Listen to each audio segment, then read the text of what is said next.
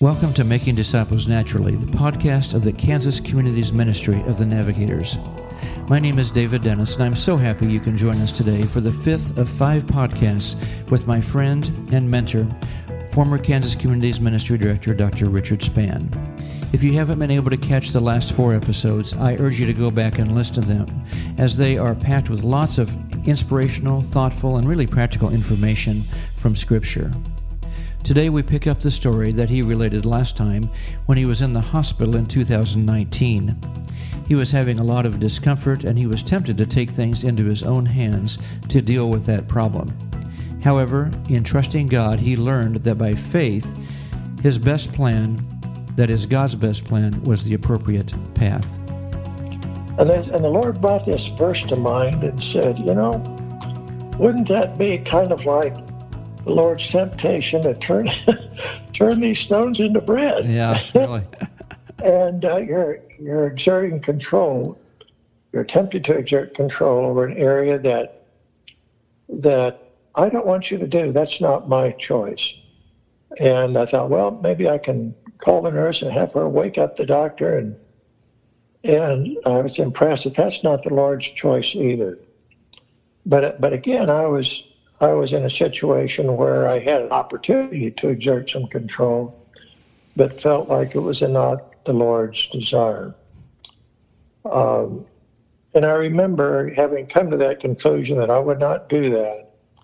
The Lord impressed upon me if I would roll over on my left side and stick my fist kind of to the left side of that incision and lean on that fist uh, if I were to try that, see what happened. So I did, and the pain went away, and I went to sleep for three hours. Wow, wow. And so in the morning, the, the gal came in about seven and asked me if I'd want a Percocet, and I said, I sure would. like a Percocet. And I think the Lord underscored something to me there that, you know, if I'm if I want to live only by that which I can see, by only that which I can understand and comprehend. If I can want to control my life by that which I can control, then I'm going to miss out on some of his provision, the provision of his word, the provision of his providence. I'm not going to see that. I'm going to miss that. Mm. Mm. I'm going to miss that or it's going to be delayed. And if I miss that and delay, if I delay that, if I miss that, I'm going to miss an opportunity really to know a lot about him and his care and his provision of who he is. And uh, and I thought, as I thought about that, I thought, you know, this really is one of the things that eternal life is all about. Uh, in John 17, 3, this is life eternal, to know thee, the only true God, and Jesus Christ, whom thou hast sent. So this is a part of the purpose of why God created me, to know him more deeply. Not only in this earth, but throughout eternity. That if I insist on controlling everything, I'm going to miss those opportunities uh, to really be led by his word and his provision. Mm-hmm. So this has been a, a, journey for me in the last few years to really understand and and uh, deepen my knowledge of of that verse and be led by his provision. And so daily, I, I go through this with him as I walk around and spend some time with him. And I say, Lord, just thank you for leading me by ways that uh, I cannot see and I cannot comprehend and I cannot control. I, I know they're there. I know you're doing that continually. I just want to thank you for them and so that has really really helped in my daily walk. Mm, that's good. He's asking us to to trust him, basically, and not yes. not trust ourselves. And uh, right. I think of a child growing up and whatever.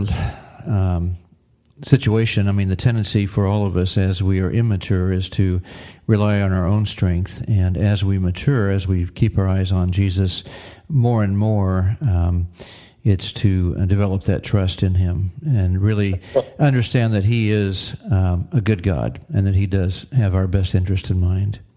And that's hard to remember. I'm always challenged by 2 Timothy 2 1. We like 2 Timothy 2 through the th- 2 2, the things that thou hast heard of me among many uh, men, the same commit that of faithful men also.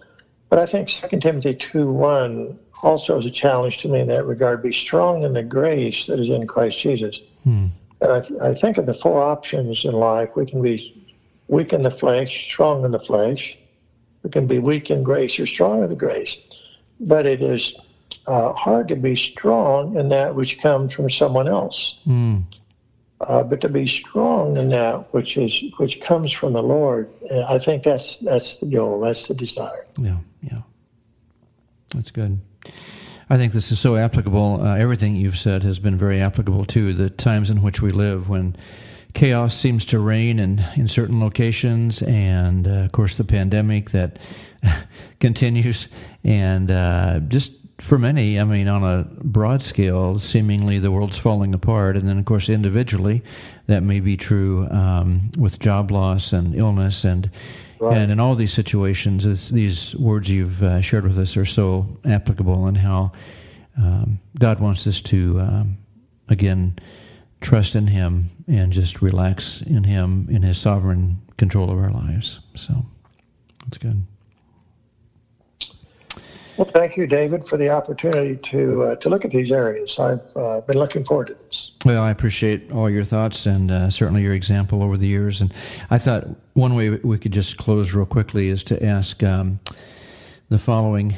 Um, as you have developed these thoughts, uh, can you share with us some practical resources that you used. I, you mentioned several people that you have read G. Campbell Morgan, Jerry Bridges. But just again, on a practical basis, how do you look at Scripture and then what resources do you, do, do you use to, to get information and to really seek the Lord? I think I think a lot of it is the scriptures themselves. I I do not read uh, widely generally. I, I've looked at some sermons by G. Campbell Morgan. I usually read two or three of those uh, a week in the Westminster pulpit. Uh, I have a, uh, some pilgrim's prayers that I go through daily. Um, there's a, a, and I usually have two or three other books that I look at continually. Um, one, actually, oddly enough, is Josephus. Uh, I've looked at that's kind of a mm-hmm. struggle at times. Uh, Seeking the Face of God, I started recently. Uh, I've read some of David Jeremiah's uh, uh, works. We've been watching him on television uh, recently because church is not available. We're doing things online, so he comes online before some of our studies do, but David Jeremiah uh, has been good. Uh, but those are some of the key ones mm-hmm. that I've looked at recently. Good. Do you use concordances and Bible dictionaries, that sort of thing, or do you mostly use Scripture itself and uh, maybe cross references? I, I do the Scripture itself and cross references. Mm-hmm. Good. Any thoughts on meditation on Scripture? How do you do that? How do you implement meditation on His Word? Good question. Yeah, I, I try to think of uh, the whole aspect of listening to to listen to him, to be uh, to get apart, to be silent, and uh, surrender in the attitude of wanting to listen, uh, and ask him to reveal to me the thoughts before I begin looking at the scripture, uh, and try to look at the, the standpoint of what is the Lord saying, what does He want me to uh, to do about this? What is he revealing to me to myself about him? Uh, what does he want me to, to do about that? Is there anything particular that I should change in a way in my relationship to to him in praise and thankfulness? Uh, any other specific person? Does he have a person in mind that I should uh, visit with, or uh, should I change attitude or is there something that I need to confess before Him? So I kind of come with an open agenda a little bit and trust Him to impress upon me the thoughts that, that may, He may have for me uh, in any given scripture. That's good. All right. Well, thank you so much, Richard. That's been a great encouragement to us. So I really appreciate your time today. My pleasure. Thank you so much, David. You bet. We'll talk again. Bye bye. All right. Wasn't that encouraging? God wants us to have communion and fellowship with us if only we are awake to that. How do we meditate on Scripture? I like to simply read a verse or passage very slowly, turning over the thoughts in my mind, emphasizing key words, looking up cross references, and really asking myself what was the writer trying to communicate to his original readers. And then I like to ask, how can I practically apply the principle that is demonstrated in that passage to my own life? I've included some resources in the show notes today that might be of help to you in your study of Scripture and in meditating and applying it to your life. Next time, we start a brand new series with Dr. Don Davis. Dr. Davis is president and founder of the Urban Ministry Initiative, or TUMI. TUMI.org is the website.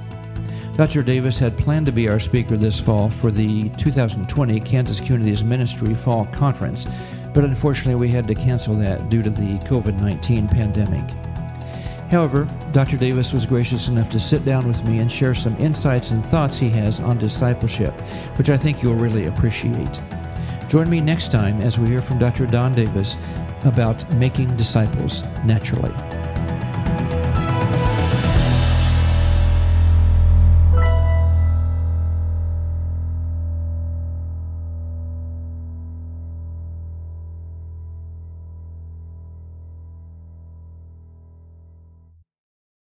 The views expressed on this podcast are those of the speakers and are not necessarily the views of the navigators, nor of the Kansas Communities Ministry. Thank you for listening.